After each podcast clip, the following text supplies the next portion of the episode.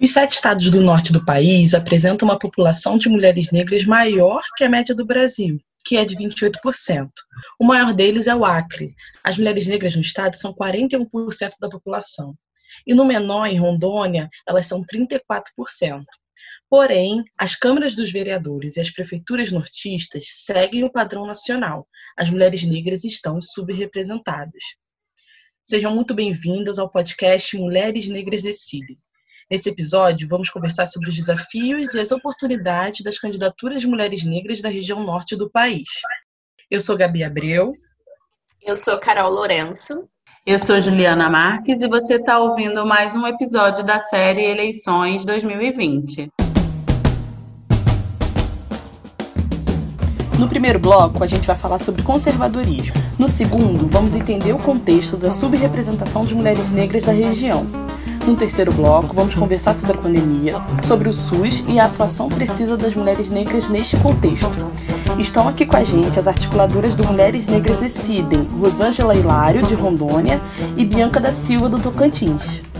Boa noite, eu sou Rosângela Hilário, eu sou professora da Universidade Federal de Rondônia, sou mulher preta, sou doutora em educação, sou ativista, né, do movimento feminista ligado sobretudo à mulherada preta da periferia, e sou a líder de pesquisa do Grupo Audre Lorde, que é um grupo que aqui em Rondônia a juventude preta está fazendo uma verdadeira revolução a partir das epistemologias pretas e periféricas. E a partir dessa revolução que está sendo feita pelo grupo de pesquisa é que nós resolvemos participar efetivamente dessa onda, né, que está em crescente de mulher preta caminhando para ocupar espaços de poder, né, a ocupação de espaço de poder e sair dessa subrepresentatividade é o nosso objetivo nesse momento. Então, o empoderamento de mulher preta e da juventude preta por meio do conhecimento tem sido a nossa profissão de fé. Além disso, eu sou a mãe do Igor e a avó da Sofia, que é uma menina preta maravilhosa, que eu preciso entregar para ela um mundo um pouco menos racista do que esse que a gente está aí, onde as meninas pretas têm vez e voz. Boa noite, pessoal. Eu me chamo Bianca Pereira, eu sou aqui do Tocantins, né? Sou assistente social no Hospital de Referência aqui de Miracema, sou ativista do movimento de mulheres negras e quilombolas aqui do estado do Tocantins, e também faço algumas atuações em outros movimentos e coletivos de mulheres negras, né, também nacionalmente. Também faço trabalho com as mulheres pescadoras aqui de Miracema, né, que é uma cidade que tem uma perspectiva ribeirinha. Estou mestranda agora, né, recentemente, e estamos aqui para tentar contribuir da melhor forma que puder com vocês. A interseção de raça, gênero e classe social afeta intensamente as candidaturas do norte do país. Candidaturas femininas ainda estão atreladas às capitanias hereditárias. Na região norte, é comum que as esposas se tornem substitutas de seus maridos parlamentares quando eles estão impedidos de se eleger, devido a práticas ilícitas. Elas continuam, entre aspas, os negócios da família. 4 prefeitos e um ex-deputado de Rondônia foram presos hoje pela Polícia Federal numa operação conjunta com o Ministério Público. Os investigados são suspeitos de crimes contra a administração pública após denúncia de um empresário. Esse áudio que a gente ouviu agora é uma reportagem da Rede TV News que saiu no último dia 25 de setembro. Os 4 prefeitos presos foram Gislaine Clemente, do MDB, prefeita de São Francisco do Guaporé, Luís Ademar Choque, do PSDB, prefeito de Rolim de Moura, Marcito Aparecido Pinto, do PDT, prefeito de Ji-Paraná, e Glaucione Maria Rodrigues Neri, do MDB, prefeita de Cacoal, além do marido dela, o ex-deputado estadual Daniel Neri. Segundo a Polícia Federal, imagens feitas por agentes da PF mostrariam os acusados recebendo grandes quantias em dinheiro. O grupo teria movimentado mais de R$1,5 milhão ilegais. Como disse o jornalista, 2 prefeitas estavam no meio deste esquema e foram presas pela Polícia Federal em função dos negócios escusos familiares. Uma é casada com um parlamentar cassado e outra é filha de parlamentar, ambos do estado de Rondônia. Sim, ainda existe um outro fenômeno, o da transição religiosa no Brasil. Podemos dizer que a região norte é a que enfrenta os maiores desafios para o rompimento com o conservadorismo. O pesquisador José Eustáquio, do Instituto de Pesquisa Econômica e Aplicada, né, o IPEA, trabalha com um indicador sintético chamado de RSC, que significa a razão entre evangélicos e católicos. O indicador mostra o grau do avanço de transição religiosa no país, considerando a mudança de hegemonia entre católicos e evangélicos. E já no censo de 2010, o Norte apresentou um indicador RSC de 47%, ou seja, já existiam 47 evangélicos para cada 100 católicos, enquanto a média nacional é de 34%. Então, de modo geral, quanto mais perto, né, a RSC tiver de 100%, mais avançada está a transição religiosa entre católicos e evangélicos. Rosângela, esse indicador que a Ju acabou de explicar para a gente, para o estado de Rondônia, é de 71%. Como que você percebeu esse processo de expansão? Ele é mais um desafio para a candidatura de mulheres negras aí no Norte? É sim, porque aqui no Norte tem um fenômeno que eu acho extremamente interessante, que assim que eu puder, eu vou estudá-lo, assim que eu tiver tempo, abrir, né, um espaço na minha agenda, porque assim... Primeiro, que as mulheres e os homens também não se assumem como mulher preta, como homem preto, etc. e tal.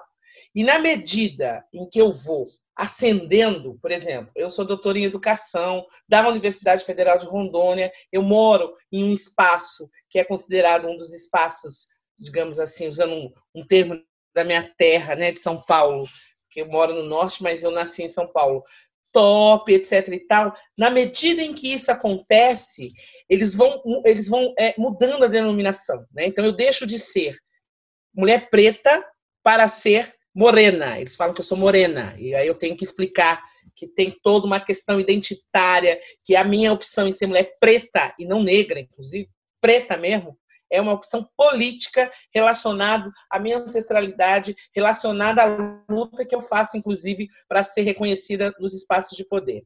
E o que acontece? O que significa esse 71% de RSC? Significa que mesmo as mulheres negras, pretas, que ascendem efetivamente à condição de parlamentares, elas não ascendem defendendo a pauta identitária, não.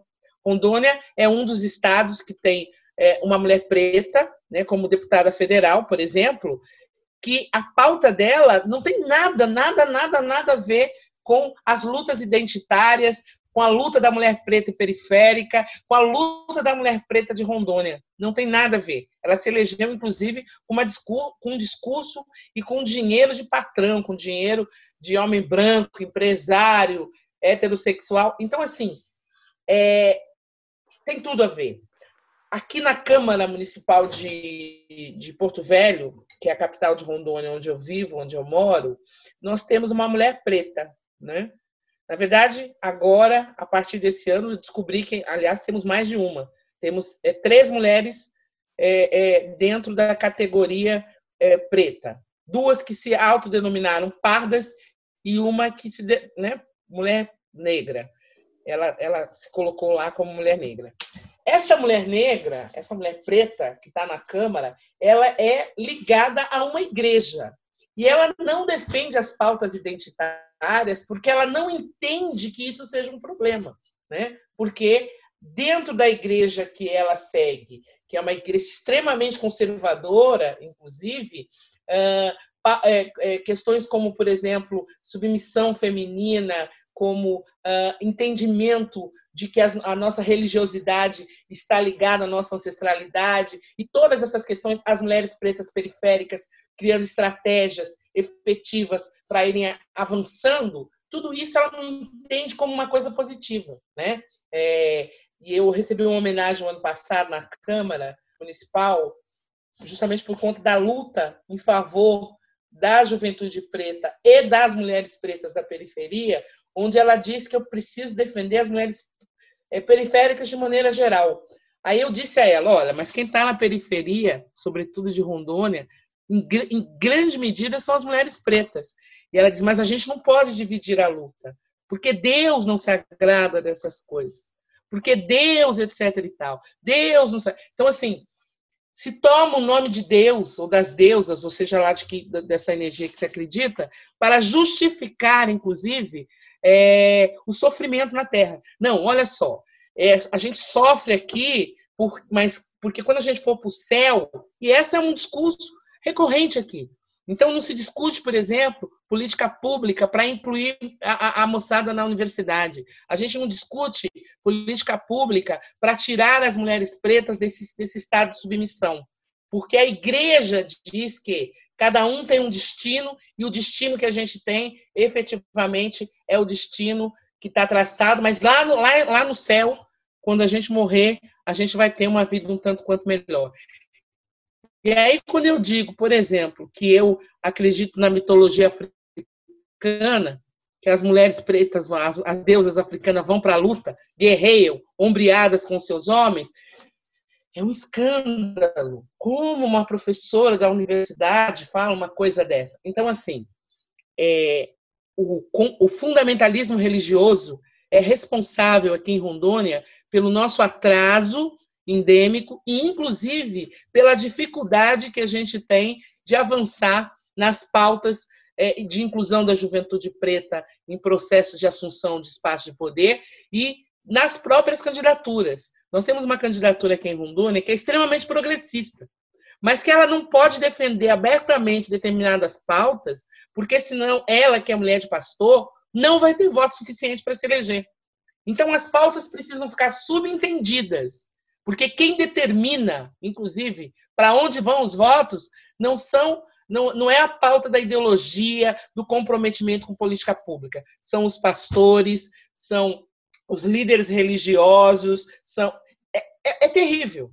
Contando assim, parece exagero, mas é assim. Na igreja se define quem é que vai, como vai votar, como é que a igreja vai votar. O pastor é que vai dizer.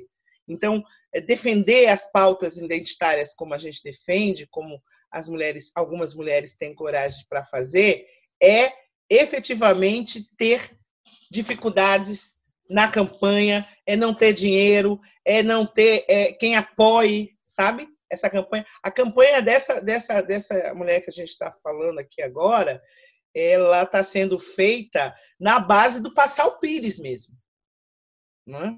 Porque ela vem fazendo uma defesa de pautas que nenhuma mulher quer defender, né? Aquela coisa de meu corpo, minhas regras, parem de matar a nossa juventude, é preciso criar espaços onde a juventude possa canalizar essa energia, é preciso repensar algumas questões relacionadas, por exemplo, a creches, é preciso repensar questões referentes a transporte público, ao próprio trabalho durante esse processo que a gente está vivendo agora de isolamento social. Então, quem está fazendo essa defesa está fazendo sabendo do risco que corre. Existem algumas candidaturas, inclusive, que o que se fala é o seguinte: nós vamos ser candidatas para falar e para debater, mas a gente não tem esperança de ganhar. Por quê? Quem ganha? As candidaturas de mulheres que estão atreladas a famílias, e aí eu falo de capitania hereditária, não tem outro jeito. Então, assim, o irmão é vereador, a irmã é deputada, o pai é vice-governador, o cunhado é prefeito, está tudo ligado à capitania hereditária. E nós, mulheres pretas, que estamos construindo os nossos caminhos agora e não pertencemos a nenhuma capitania hereditária, temos que lutar muito. A gente está com muita esperança de eleger uma. Aqui em Porto Velho, agora particularmente tem bastante, mas a gente está ligada às causas progressistas. Se a gente eleger uma, a gente já está feliz. E tem muita candidatura aqui, sobretudo em Porto Velho, que é candidatura para cumprir tabela, né?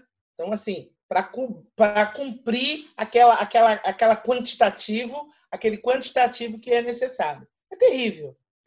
Eu fico envergonhada. O segundo estado mais adiantado na transição religiosa foi o Rio de Janeiro, com 64,1% entre 2000 e 2010. Ou seja, as maiores transformações na relação entre evangélicos e católicos ocorreram em estados com características econômicas, sociais e demográficas muito contrastantes, o que aponta, nas palavras do pesquisador José Eustáquio, para a complexidade e a diversidade das transformações religiosas em curso no país. Carol, o que esse cenário traz de desafios para a nossa democracia? Oi, Gabi. Sem sombra de dúvidas, o debate sobre religião é um dos grandes temas, né, das eleições de 2020, como já foi, né, ou talvez uma das chaves interpretativas fundamentais das eleições de 2018. Primeiro, eu acho que a gente tem que ir com calma. Quando a gente fala, né, de tentar entender como um processo de transição religiosa gera desafios, né, ou problemas, né, essa carga negativa, a gente primeiro tem que entender que a relação do humano, né, com a transcendência e as suas diversidades, as suas mudanças e os seus processos é absolutamente natural e faz parte das múltiplas formas de se organizar uma sociedade. Então, acho que a gente deveria romper um pouco, né, com essa linguagem negativa que tenta associar a transição religiosa a desafios da democracia, a problemas da democracia, que é a maior parte, como as pessoas colocam, né, essa chave, e tentar entender, na verdade, o quanto de incertezas, dúvidas, esse processo tem trazido para essa recente geração de pesquisadores. O primeiro ponto é que a transição religiosa, ela é um fenômeno que, por mais, né, que a grande linha de transformação esteja sendo uma saída, né, de católicos para evangélicos, mas ela vem acompanhada com várias outras linhas paralelas. Na verdade, a sociedade brasileira nas últimas décadas tem se tornado mais diversa do ponto de vista com a relação com a religião ou com a transcendência, mesmo fora dos marcos religiosos. A gente tem um crescimento de pessoas que comungam de fés diferentes, a gente cada vez mais tem pessoas que a sua religião de nascimento, né, de contexto familiar, não é a mesma da sua religião da idade adulta. Então, a gente está falando de um processo muito mais complexo que, às vezes, né, esse binarismo entre católicos e evangélicos aponta. Agora, um ponto importante, sim, sobre a relação de religião e política é que a democracia brasileira, ela é uma democracia que não conseguiu avançar nas suas promessas de resiliência, de avanços com seus acordos constitucionais garantidos. Então, a gente tem, sim, uma democracia que é bem pouco resiliente aos processos de transformação. Então, eu diria que, especificamente, há mais problemas na nossa democracia do que na nossa transição religiosa, né? Aqui, querendo sair do meu julgamento sobre como as pessoas, né, professam as suas fés.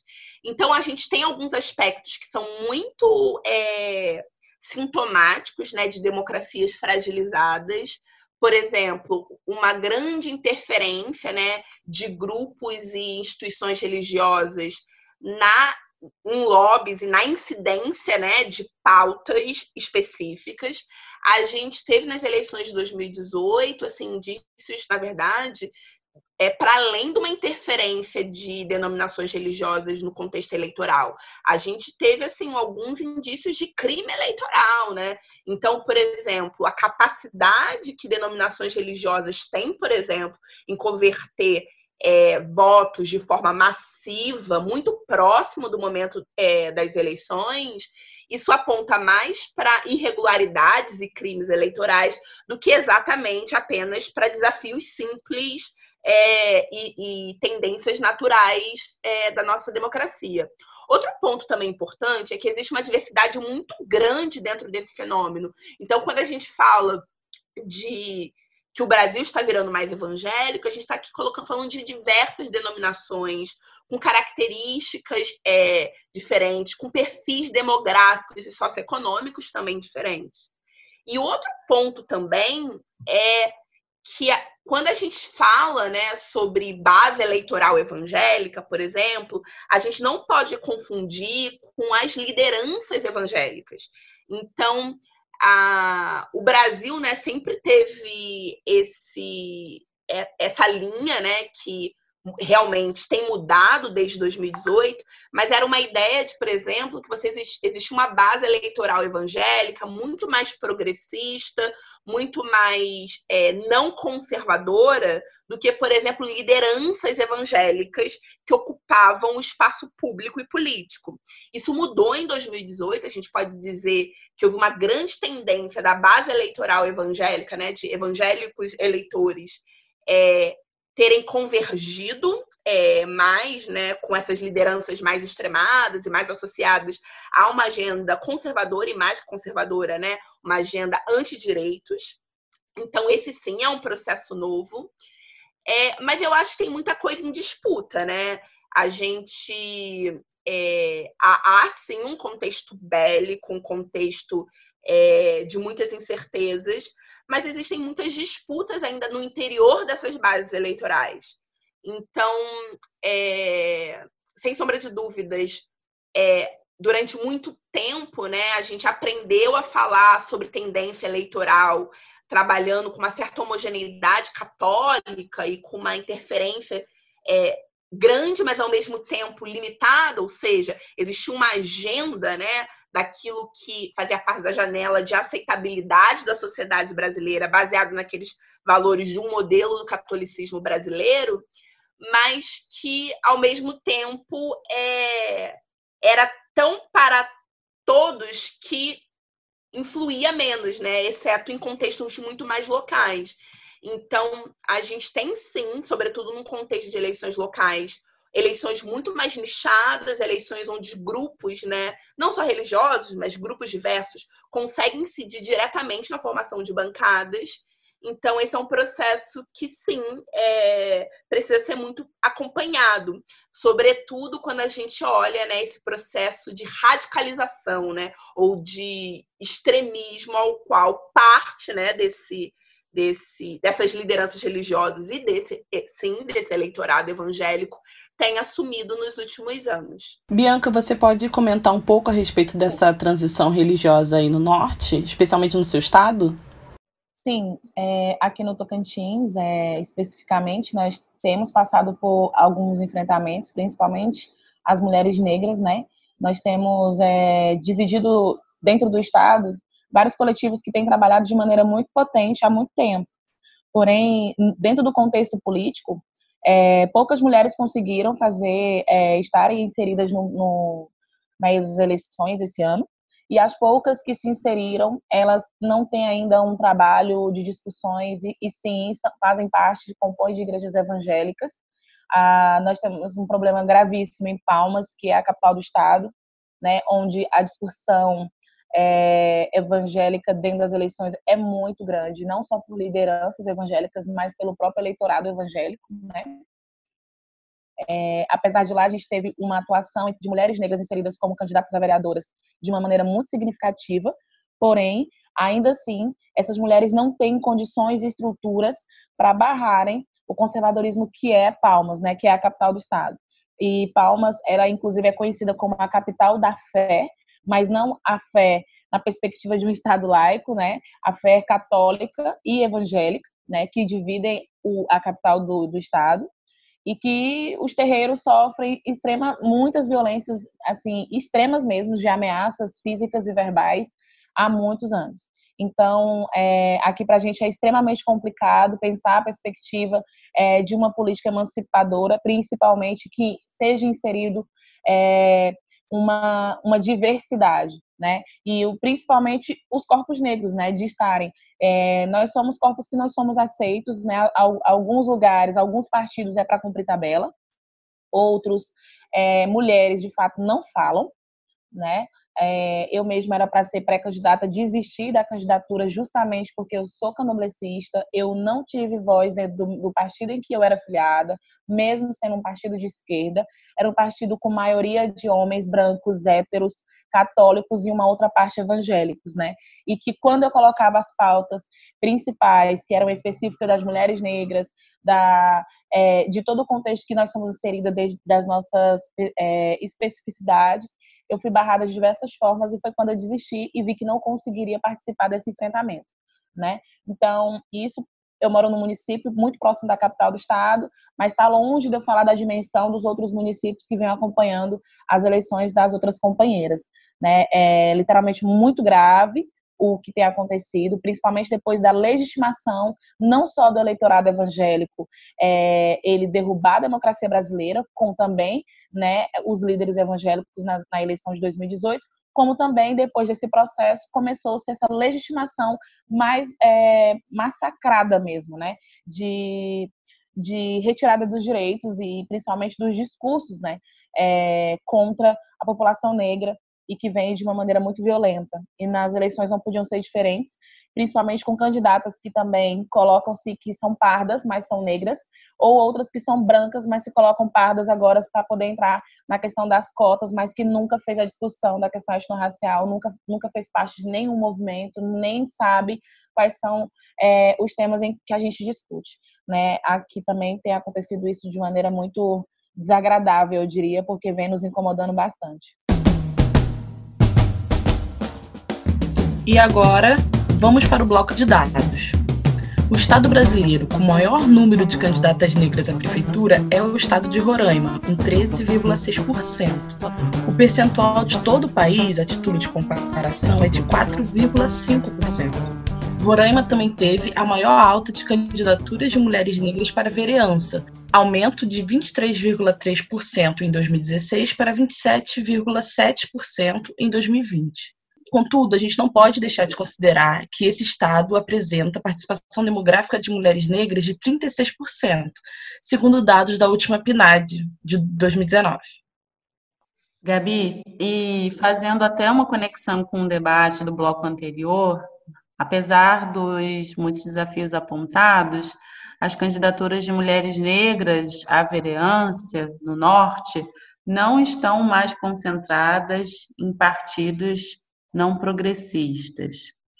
E em 2016, tiveram aproximadamente a mesma elegibilidade, que foi 4, né? Ou seja, a cada 100 candidatas, 4 foram eleitas, nesses dois blocos que eu acabei de colocar. Ju, e esses dados apontam para um cenário um pouco mais otimista com relação ao perfil de mulheres negras que podem vir a ser eleitas na região norte. Rosângela, você tem acompanhado de perto algumas candidaturas? Conta um pouco mais para a gente como elas estão saindo aí no seu estado. Eu tenho sim, né? Eu tenho acompanhado bem de perto porque eu estou fazendo a coordenação de mídias da campanha da Rosa Negra, que está com a gente lá no Mulheres Negras que Decidem, né? E a candidatura da Rosa é uma candidatura progressista, é uma candidatura que discute as pautas identitárias e que está trazendo um incômodo muito grande, porque ela é mulher de pastor. A Rosa é toda a contradição em pessoa, né? Ela é mulher de pastor, mas é uma mulher de pastor que defende, sobretudo, que as pessoas tenham o direito de escolher por quais caminhos elas vão efetivamente percorrer. Ela é uma mulher de pastor que assinou, foi uma das poucas candidatas que assinou um pacto, né, de proteção às maiorias minorizadas sem direitos em Rondônia, porque uma das coisas que mais me envergonha contar, por exemplo, é que quando foi para ser criado o Conselho da Comunidade LGBT, né, para criar políticas de proteção e de assunção a essa comunidade em Estado de Direito, uma vereadora preta, evangélica, ligada a essas correntes neopentecostais, juntou um grupo de fiéis e foi abraçar a Assembleia Legislativa para que não houvesse a votação. Os parlamentares, naquele momento, candidatos à reeleição, retiraram de pauta a criação do Conselho e levaram essa questão para o governador decidir. O governador também, com medo das consequências para a eleição, resolveu não criar o Conselho. O Conselho não foi criado por pressão de uma vereadora preta, né? Ligada às igrejas neopentecostais. E por que eu estou dizendo isso? Porque nesta eleição particularmente, muito embora a gente tenha algumas candidaturas como a da Rosa, a gente tem também muitas candidaturas de mulher preta que só descobriu que é preta agora. Eu até contei alguns casos que são tão estapafúrdios que chega a dar vergonha, tipo assim, de mulher que na eleição passada era branca e agora descobriu que é parda, sabe? Agora ela se autodeclarou como parda, enfim. Essas mulheres, muito embora tenha... Vamos lá. De cada 10 mulheres pretas aqui, candidatas em Porto Velho, por exemplo, 3 são candidaturas progressistas. Nós temos aqui em Porto Velho uma mandata, né, que é uma candidatura de pessoas e não de uma única pessoa, né, que é da Aline Maíra, que é uma mulher preta, uma mulher, uma ativista, uma mulher lésbica, né, que defende e ela não tem meias palavras, né? A Rosa ainda vem meio que nas entrelinhas, algumas coisas ela não diz abertamente, mas a Aline Maíra vem quebrando tudo. Ela vem dizendo, não, o negócio é o seguinte, camarada, eu sou mulher preta, eu sou mulher periférica, eu sou mulher lésbica. Assim como a Aline Maíra, dentro da mandata dela, tem também a outra menina, que eu sempre esqueço o nome, mas tem também uma candidatura que eu particularmente entendo como uma candidatura não da parte da moça, que é muito bem intencionada, que é uma menina jovem, mas Rondônia tem uma outra característica. Eles, aqui se elege muito pessoas com patente, né? Coronel, capitão, tenente, sargento, etc. e tal.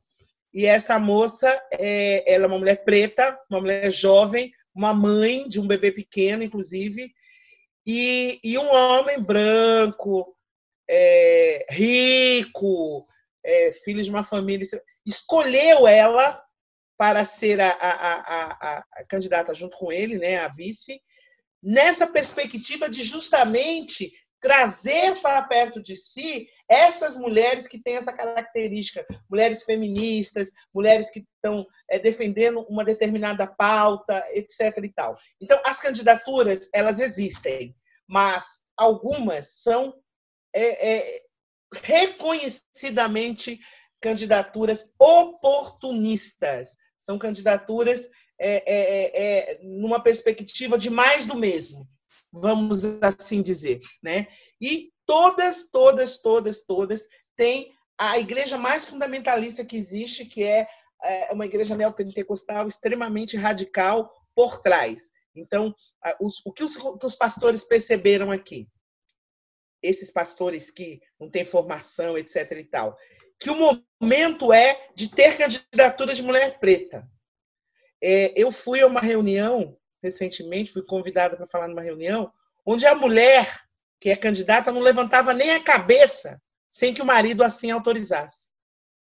Então, essas são as candidaturas. São opostos, são extremos muito grandes. Tem a Aline Maíra, tem a Rosa Negra, que eu acompanho muito de perto, são mulheres extremamente aguerridas e que estão defendendo uma pauta que é a minha também, e tem também a mulher de pastor, que não levanta nem a cabeça e que provavelmente vai ser eleita. E vai fazer aquilo que o marido mandar, aquilo que o marido determinar, porque é assim que funciona em Rondônia. As mulheres ocupam o espaço e os maridos sentam nas cadeiras.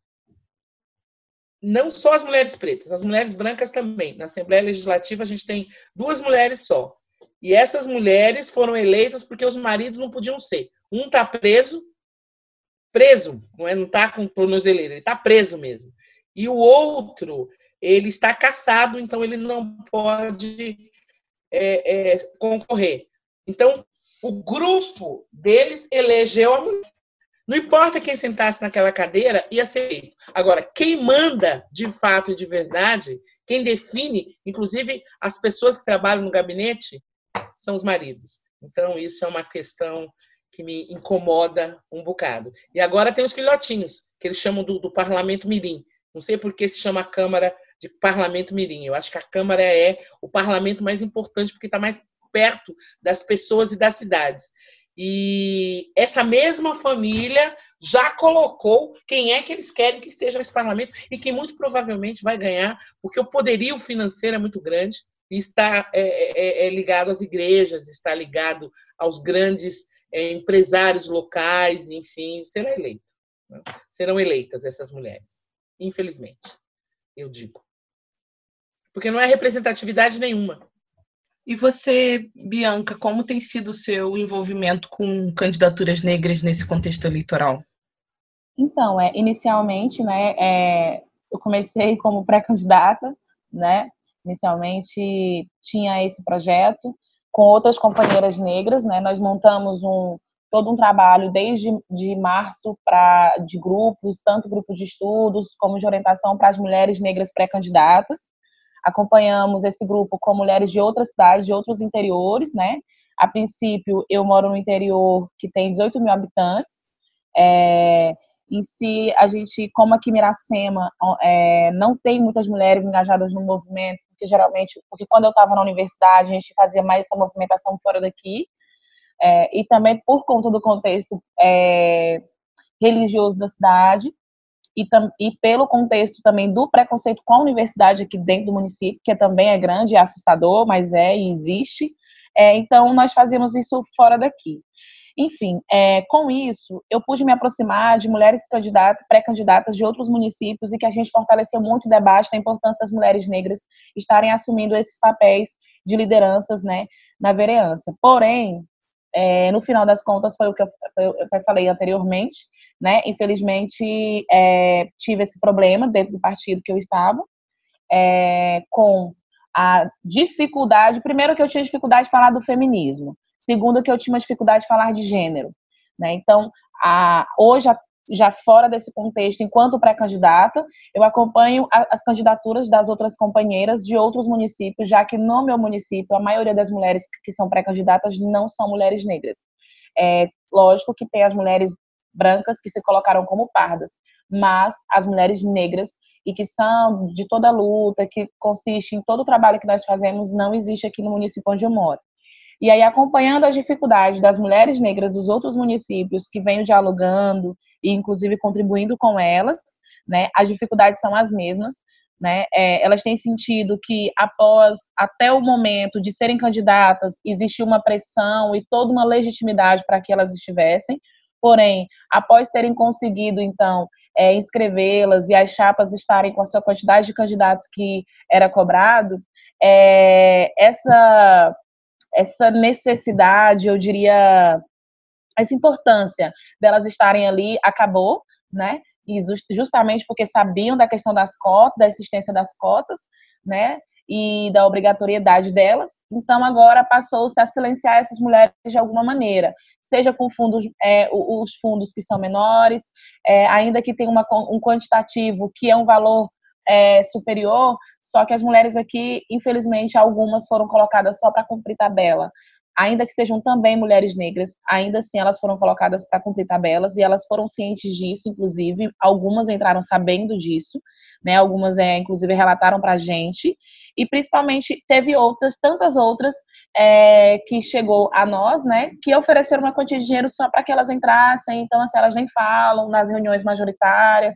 Enfim, a gente percebe que não existe ali uma campanha em si, Então, e do outro lado, falando já mais especificamente da cidade onde eu moro, as mulheres brancas, elas não fazem pautas, de fato, identitárias, elas não discutem gênero e nem querem falar sobre isso, Fui procurada por algumas pessoas para estar contribuindo na construção de alguns projetos. Me procuraram homens, professores e tal, porém homens brancos, héteros, e que me procuraram para, ter a foto com a mulher negra ali também, para dizer que é uma jovem universitária, que é ativista e que... Então, é importante, eu defendo essa pauta, E eu ter que dizer assim, não, mas tirar foto comigo não é defender minhas pautas, não é assim.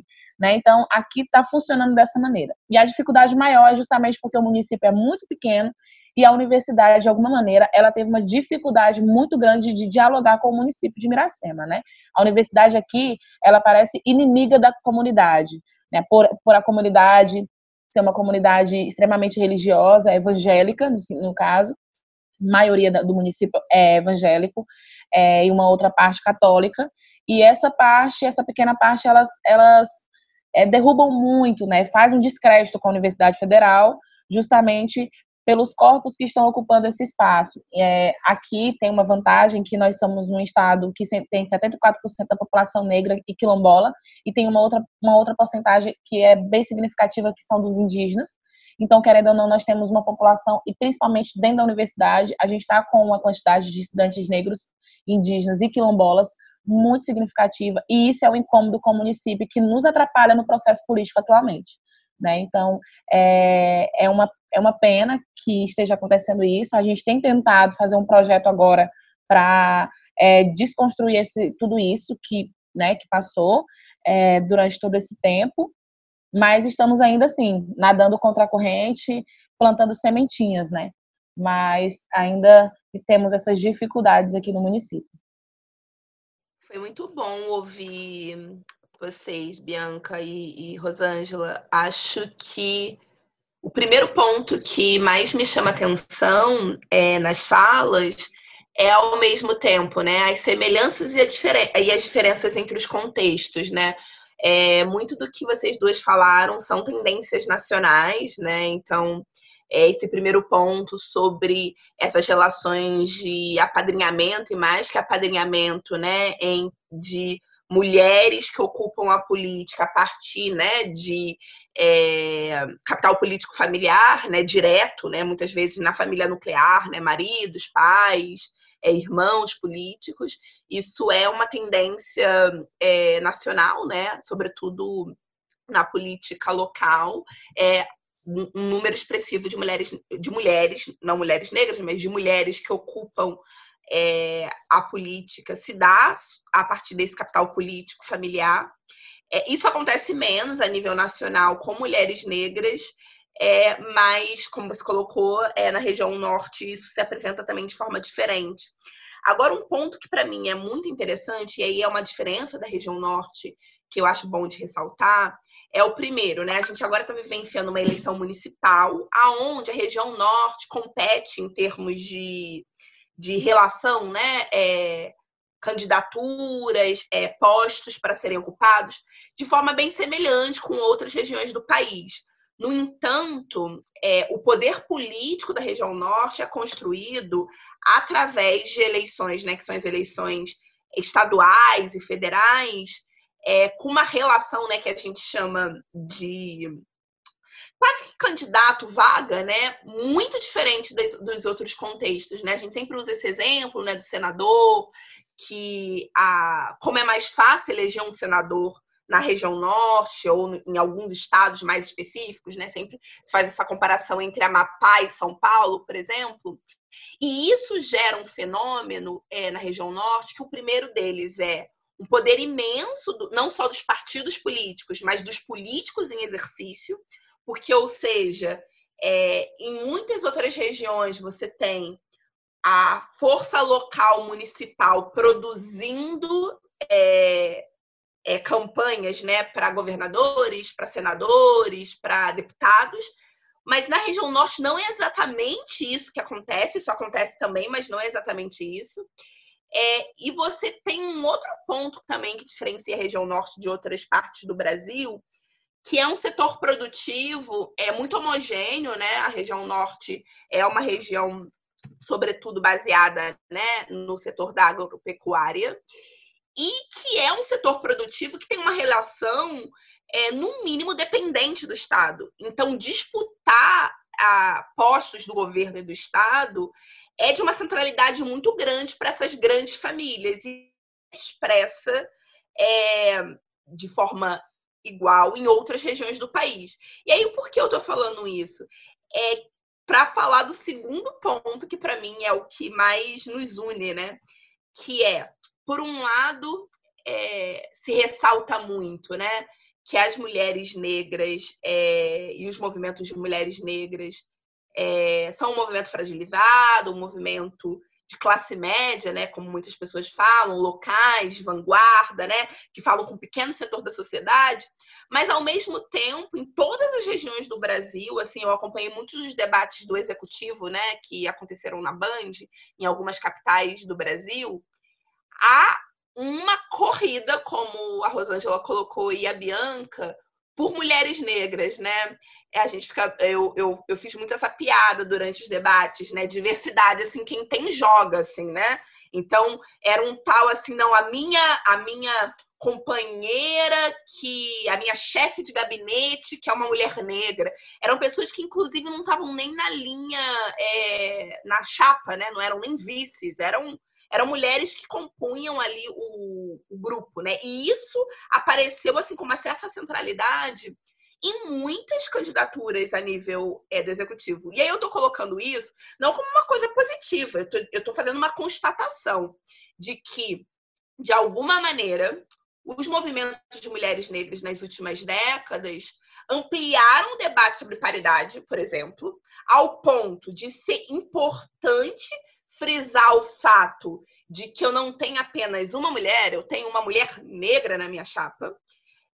Isso acontece de forma nacional, ou seja, a gente está falando de estados com perfis socioeconômicos muito diferentes, mas, ao mesmo tempo, que essa tem sido uma chave do processo eleitoral, nos grandes debates, no executivo. E, por outro, e aí quando a gente olha especificamente para o Nordeste, conectando mais com o meu primeiro ponto, isso é tido como um ativo político, ao ponto dessas elites, né, que eu descrevi, que são elites que dependem do Estado e das instâncias de governo para garantir os seus sistemas produtivos, buscam, aliciam, assediam mulheres negras. A gente sabe que isso não é positivo, ou seja, que isso não produz, né, a autodeterminação e a autonomia que os movimentos de mulheres negras estabelecem como bases, mas isso, sem sombra de dúvidas, aponta para um processo de fortalecimento dos movimentos de mulheres negras, que está representado, inclusive, nessa conversa, né, no Mulheres Negras Decidem, no fato da gente perceber a necessidade de se encontrar, ou seja, o que significa que um fenômeno que está sendo experimentado e operacionalizado pelas diversas elites políticas brancas do país, ou seja, caça por mulheres negras, está produzindo como subproduto um processo de articulação e coordenação entre mulheres negras progressistas de definição, olha, essa é minha agenda, esse é o tipo de organização que eu quero fazer parte, esse é o meu imaginário político e social, como a gente, Mulheres Negras Decidem, muito coloca. Então, sem querer ser muito otimista, mas eu acho que, no mínimo, né, fazendo uma leitura realista, o que está significando as eleições de 2020 é de que o movimento de mulheres negras, as organizações de mulheres negras e as candidaturas de mulheres negras, elas nunca vivenciaram eleições onde a identidade, né, mulher negra, essa chave política interpretativa, foi um ativo tão representativo. Então, e isso é uma realidade no Sudeste, da onde eu estou falando, do Rio de Janeiro, e é uma realidade na região norte do Brasil, que a gente já demarcou aqui, a quantidade de complexidades desse processo conservador. Então, Bianca, quando você fala, né, dessas candidaturas mais progressistas de homens brancos que te procuram, aí também tem um outro ponto que, para mim, é muito interessante, que é, para além dessa busca da foto, como você colocou, mas essa associação, quando a gente está falando de candidaturas progressistas, né, como você colocou, de que colar em mulheres negras é colar com o imaginário transformador e progressista. Então, aí a gente já tem um outro momento do argumento e que, sem sombra de dúvidas, é fruto de uma incidência histórica que está sendo estabelecida há algumas décadas, né, pelo ativismo de mulheres negras. Os dados do DataSUS de 2019 sobre estabelecimentos de saúde mostram, de modo geral, que a desigualdade no país se repete na distribuição de recursos humanos e materiais na saúde. Sudeste e Sul são mais bem equipados que o Nordeste e o Norte. Na pandemia, esse cenário se repetiu.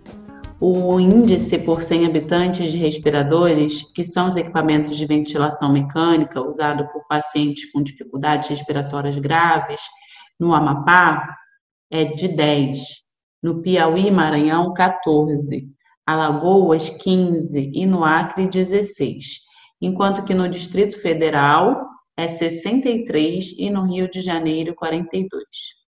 A região norte foi também uma das que mais sofreu por falta de médicos e até 17 de outubro apresentava 3.622 casos e 84 mortes por Covid-19 a cada 100 mil habitantes, atrás apenas da região centro-oeste, com 4.008 casos e 86 mortes a cada 100 mil habitantes. Esses dados são do SUS Analítico, o painel do Ministério da Saúde que publiciza os dados da Covid-19. Bianca, você que é assistente social e hoje trabalha no Hospital de Miracema, que atende cerca de 13 municípios do estado de Tocantins, né? Muita coisa. Compartilha com a gente alguns dos aspectos mais problemáticos da gestão que acompanhou esses meses de pandemia nessa unidade que você trabalha. Então, é bem complexo falar desse espaço, né, porque eu tenho me frustrado bastante. Inicialmente, destacar que aqui o estado de Tocantins é um estado extremamente coronelista, né, agro, então a necessidade da pressão para que as coisas voltassem ao normal foi extrema, né, mesmo no início, no auge ainda. Imagina quando houve a necessidade de se estender o distanciamento social. Então, isso reforçou bastante para que nós chegássemos, né, a esses casos, a quantidade de mortes que houve no estado. Particularmente no hospital, na unidade que eu trabalho, gente, não tem médicos, tem um médico para atender 3 setores, né? No hospital todo, são divididos três partes, a parte só do Covid, a parte dos internados e a parte do PS. Esse único médico atende esses 3 setores, ou seja, se ele estiver atendendo um paciente em condições extremas dentro do Covid, que esteja em situação de evolução ruim, ele tem que correr, sair de lá também, atender o do PS, que tem o outro paciente das clínicas da internação. Então, e aí depois a gente teve o caso, né, de recentemente nós tivemos 2 médicos infectados ao mesmo tempo. Ou seja, nós já tínhamos poucos médicos, né? Então, com 2 médicos infectados ao mesmo tempo, isso acabou que, a gente ficou extremamente preocupado, como que ia ficar o atendimento, né? E aí houve uma pressão da comunidade por contratação de novos médicos, chegou mais 3 médicos, salvo engano, na semana passada. Hoje, aqui no município especificamente, está bem mais calmo em relação à capital, porém, eu temo por conta das eleições, porque as pessoas estão se comportando nas eleições como se o vírus tivesse acabado, né? Nós tivemos, sim, um grande número de mortes de idosos, principalmente aqui no município, até porque é um município já velho, né? Então, que tem uma quantitativa de jovens muito inferior, e principalmente porque os municípios que nós atendemos são também municípios muito velhos, muito antigos, então que a população é mais idosa, né? E com isso, consequentemente, a gente atendeu, inclusive, mais pessoas dos outros municípios do que no nosso próprio município. Nós, no nosso hospital, apesar de atender esses 13 municípios, nós não temos nenhum leito de UTI, nós só tínhamos aqui apenas respiradores, né? Então, era também algo que complicava a nossa situação aqui, porque quando nós chegávamos com pacientes ao nível grave, a gente tinha que transferir para outra unidade. Aí nós temos uma problemática no estado de Tocantins, que a unidade, o estado inteiro só tem 2 UTIs móveis para o estado todo, né?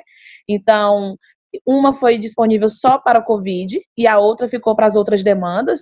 Então, a gente tinha um problema de não conseguir a UTI móvel para tirar esse paciente daqui e mandar ele para uma outra unidade que tivesse um leito de UTI.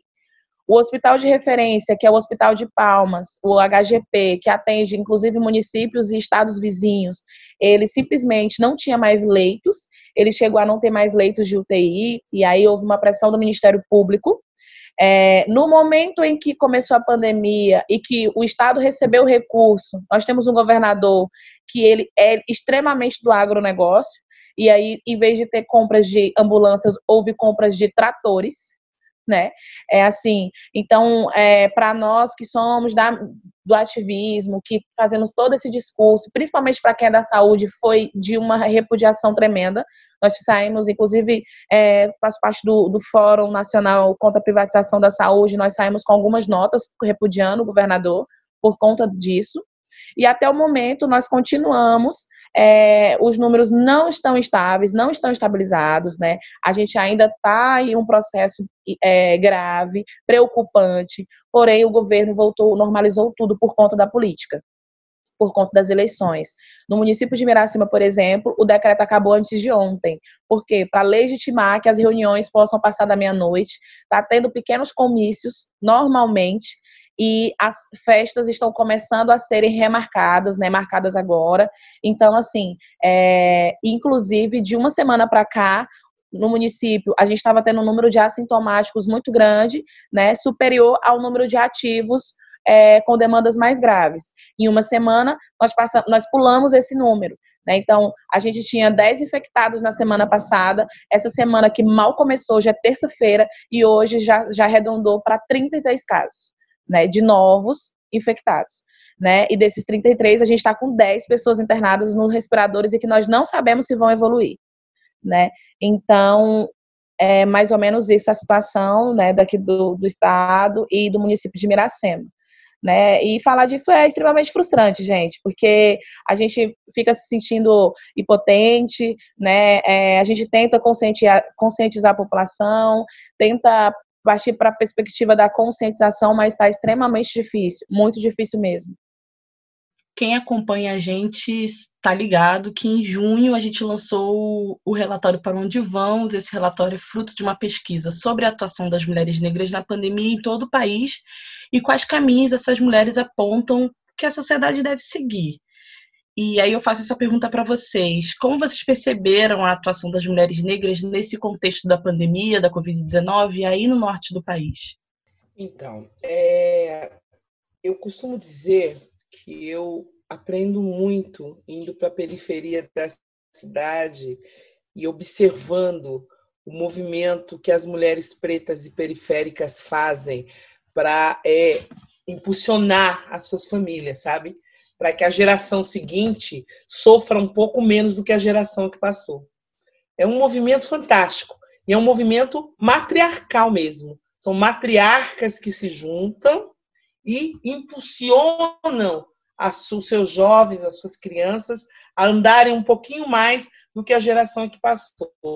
Eu tenho aprendido muito, e durante o período de pandemia, foi uma das relações e das experiências mais viscerais e mais intensas da minha vida.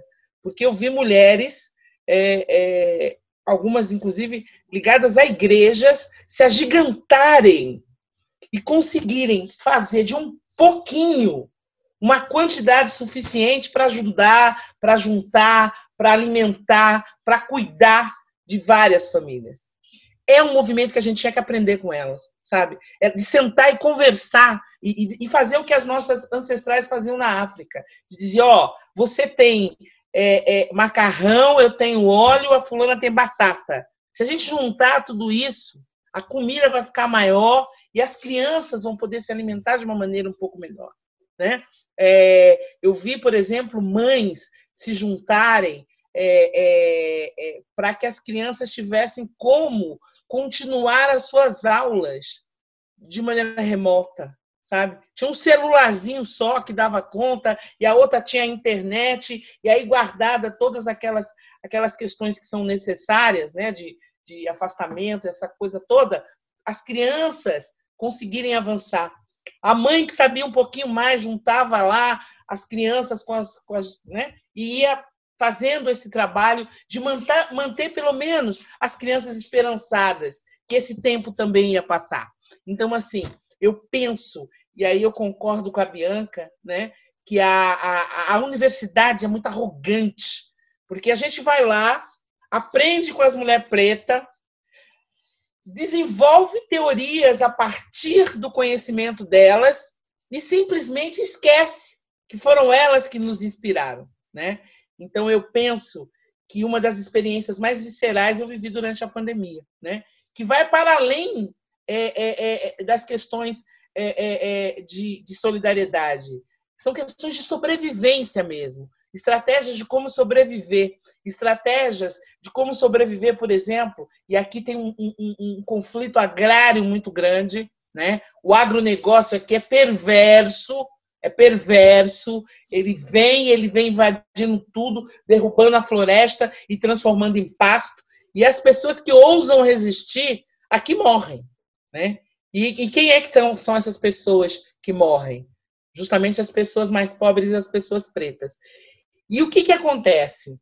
Essas mulheres, em que se pese a fé que elas professam, em que se pese a condição que seus homens querem lhes impor, definiram e decidiram que manter a sua juventude alimentada de esperança e de comida era mais importante do que os seus dogmas religiosos. Então, uma coisa que eu vi que foi fantástico durante a pandemia foram as mães de santo, junto com mulher de pastor, junto com não sei quem, produzindo máscara, mulher preta, tá? Produzindo máscara, levando cesta básica, entrando em lugares onde o Estado não quer entrar, né? Porque ele não quer, o Estado não chega lá. O Estado não chega na periferia. A nossa cidade tem vários problemas. Mas o mais grave deles é a porcentagem de saneamento básico. É 3% só em Porto Velho. É um absurdo. As crianças não têm água para beber, quanto mais para ficar lavando a mão toda hora. E aí, o que essas mulheres fizeram? Independente da fé que elas professam, elas se juntaram e foram para a periferia, e foram lá, a mãe de santo, a mulher do pastor de uma igreja pequenininha, a beata da igreja, todo mundo foi lá e foi socorrer quem tinha menos. Então, a grande lição que eu acho que eu tiro desse momento, né, da pandemia, que foi um momento horroroso, é que o Rondônia é um dos estados que mais forma médico no Brasil. Só em Porto Velho tem umas 4... Não, deixa eu ver, a Finca, São Lucas, a Unir, 3 faculdades de medicina, né? Sendo que as 2 faculdades privadas formam em torno de, sei lá, 100 médicos ano. E Rondônia é o estado da federação que, quando eu cheguei aqui em São Paulo, há 11 anos atrás, me foi dito o seguinte: o melhor hospital de Rondônia é o aeroporto. Um estado que forma cerca de, sei lá, 200 médicos ao ano, tem como melhor hospital o aeroporto. Porque os médicos não ficam aqui, não. E os que ficam não são para atender pobre. Eles não querem atender gente pobre. Eles não querem ser médico da família. Eles querem ter as suas clínicas. Tanto que, assim, é uma coisa interessante. Porto Velho tem umas, sei lá, 20 clínicas de cirurgia plástica, porque as assimetrias sociais são muito grandes. Em Porto Velho não tem aquela coisa de ou você tem algum dinheiro e está aqui em cima, ou você não tem dinheiro nenhum e está do outro lado. E as mulheres pretas, sobretudo as que moram na periferia e que, embora tenham uma situação diferenciada, são e se entendem como mulheres periféricas, elas quebraram isso, sabe? Elas foram para os espaços, exigiram que tivesse lá, que fosse feito um hospital de campanha, porque chegou uma hora que os números estavam assim, ó. O hospital de campanha foi feito, mas não da maneira como elas tinham imaginado, da maneira como elas tinham pensado. E é interessante pensar que esse movimento é um movimento delas. Não tinha vereador, não tinha deputado, não, era mulher preta da periferia querendo manter os seus afetos, os seus vizinhos, os seus afilhados vivos. Então, assim, se eu posso dizer que eu aprendi uma coisa, mais uma vez é que essas mulheres têm muito a ensinar, baseadas, ainda que elas não saibam disso, nas concepções do matriarcado africano. O que eu vi ali é o matriarcado africano em exercício. Mulher preta se juntando, até porque os homens nesses espaços quase não existem. Coisa impressionante. Né? Os homens quase não existem na periferia de Porto Velho. São sistemas matriarcais mesmo. São mulheres que se juntam e vão empurrando as suas famílias. Então, assim, se eu puder dizer que eu aprendi alguma coisa, foi que, mais uma vez, as mulheres pretas e periféricas deram um show, não só de solidariedade, mas de estratégia, para se manterem vivas e para manterem vivos os seus filhos e seus afetos. Eu penso que seja isso. E não aparece na estatística, né? O que é mais triste. Quando aparece, aparece lá que o governo de Rondônia fez isso. Não, não foi o governo de Rondônia, não. Quero deixar isso aqui registrado. Quem fez foram as mulheres periféricas. Quando vocês pegam os registros, quando vocês pegam as reportagens, vocês vão perceber que os grandes movimentos para resistir, né, a essa pandemia horrorosa vieram da periferia da cidade, das periferias da cidade, né, em que se pese todos os problemas que a gente tem por aqui. Eu penso que seja isso. Ai, belíssimo, Rosângela. A sua fala resumiu, assim, talvez os nossos principais também aprendizados com Mulheres Negras Decidem Para Onde Vamos. Eu sempre digo, se eu pudesse resumir a pesquisa, eu diria que o que a gente conseguiu capturar, né, com essa pesquisa realizada em maio e publicada em junho, assim, no ápice do contexto de isolamento, né, social imposto pela pandemia, pela Covid, eu diria que o resumo é que as mulheres negras venceram. O problema é que o Brasil perdeu, né, ao desperdiçar essa ampla capacidade de estratégia, essa capilaridade, essa vocação para ação, né, e pelo aprendizado de experiência. Vale ressaltar, né, que a região norte, sobretudo os movimentos de mulheres negras, as comunidades tradicionais, as comunidades indígenas, né, sem sombra de dúvidas, lideraram um debate super pertinente sobre o futuro, né, o futuro pós-pandemia e como a gente pode construir esse futuro baseado em aspectos do bem viver.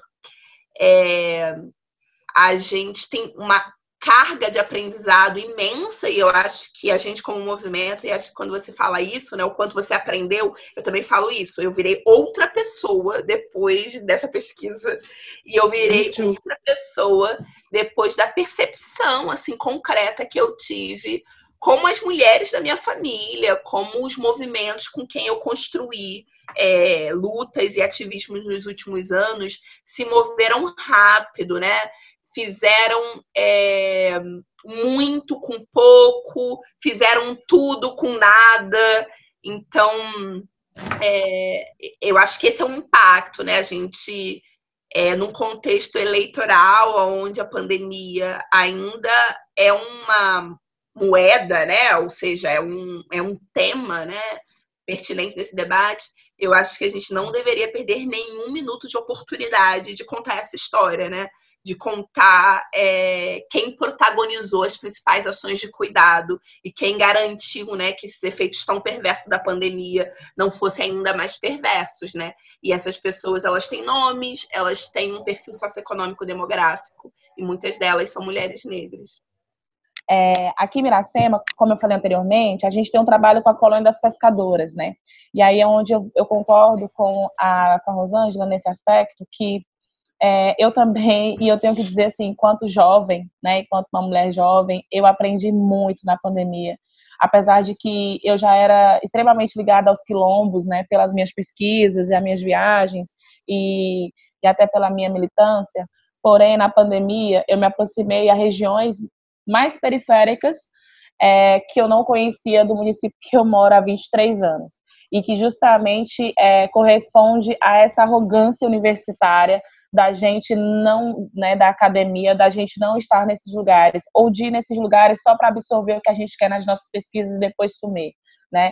E hoje, depois de um ano e meio formada, eu pude fazer uma atuação com as mais velhas da colônia das pescadoras, que são mulheres que eu já atuo com elas já tem 4 anos, estava na graduação, e que são as mulheres em que eu me inspiro, e são as mulheres, inclusive, que eu dediquei minha monografia na graduação, meu TCC, e que eu caminho com elas, né? Eu digo que eu as sigo o tempo todo, né? E elas me ensinaram muito, porque elas são ribeirinhas, e a realidade ribeirinha é muito diferente né? E elas são da agricultura popular, então tem toda uma lógica diferente do que eu estava acostumada a atribuir como vulnerável, né? E aí nós fizemos sim algumas atuações, nós viajamos a alguns municípios vizinhos, distribuindo cestas básicas para alguns quilombos também, aldeias, né? Claro que nós tivemos algumas dificuldades, alguns quilombos, apesar das necessidades que eles estavam passando, que eles estão, na verdade, ainda tem sido difícil o acesso, porque nós não temos uma estrutura para fazer isso, então a gente ia por nossa conta mesmo. E aqui no próprio município, muitas mulheres negras vulneráveis que perderam seus empregos, né, e que com muitos filhos, e que de fato estavam passando fome, e que a gente fez assim uma força-tarefa para poder chegar a quase todas, né, obviamente não conseguimos, mas cobramos da universidade justamente isso, e foi muito bom as mais velhas estarem comigo, porque eu me senti mais segura, inclusive, para confrontar a universidade, por incrível que pareça, porque elas são maravilhosas e elas conseguiram confrontar melhor do que eu, que sou lá de dentro, e a gente pediu um retorno da universidade nesse aspecto, né? E aí a universidade nos respondeu, né? A universidade fez uma campanha no estado inteiro e arrecadou bastante alimento, e a gente conseguiu ajudar nos municípios vizinhos de cada campus. Aqui nós somos 7 campos no estado, né? Então, a gente cruza praticamente os 4 cantos do estado de Tocantins. Então, foi isso, assim, eu aprendi muito e cada vez estou mais ciente, né, que, de fato, elas traçaram todo um caminho, né, para que a gente pudesse caminhar agora. Inclusive, eu costumo dizer que a gente só caminha mais flexível porque elas já fizeram toda a parte mais pesada antes, né, e que hoje a gente respira muito melhor, né. E tenho toda uma gratidão pelas mais velhas e estou sempre com elas, né? Então, para mim, a minha militância é um pouco diferente das minhas amigas jovens, porque eu estou mais com as mais velhas, né? Eu comecei por uma mais velha, na verdade, né? Uma mais velha me levou para o movimento, né? Não sei se vocês conhecem, a Maria Aparecida, que é aqui do Tocantins, e ela que me levou para a militância, para o movimento de mulheres negras, e depois eu continuei com outras mais velhas de outras regiões, né? Então eu tenho um contato com esse mundo de uma maneira mais fácil e, querendo ou não, consigo absorver isso de uma maneira mais tranquila. No fim de cada episódio do nosso podcast, a gente sempre traz recomendações para quem está ouvindo a gente. E aí pode ser dica de livro, atividades, canais do YouTube, pessoas para seguir nas redes, outros podcasts. E nessa série, com foco nas regiões, a gente está pedindo para as convidadas indicarem, darem essas dicas para a gente. Então, Rosângela e Bianca, por favor, é com vocês.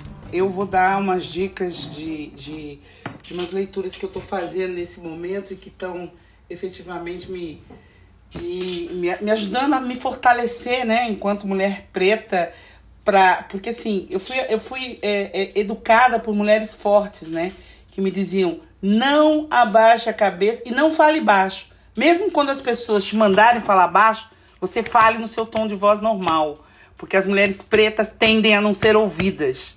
Então, fale com firmeza, fale com certeza, fale com segurança.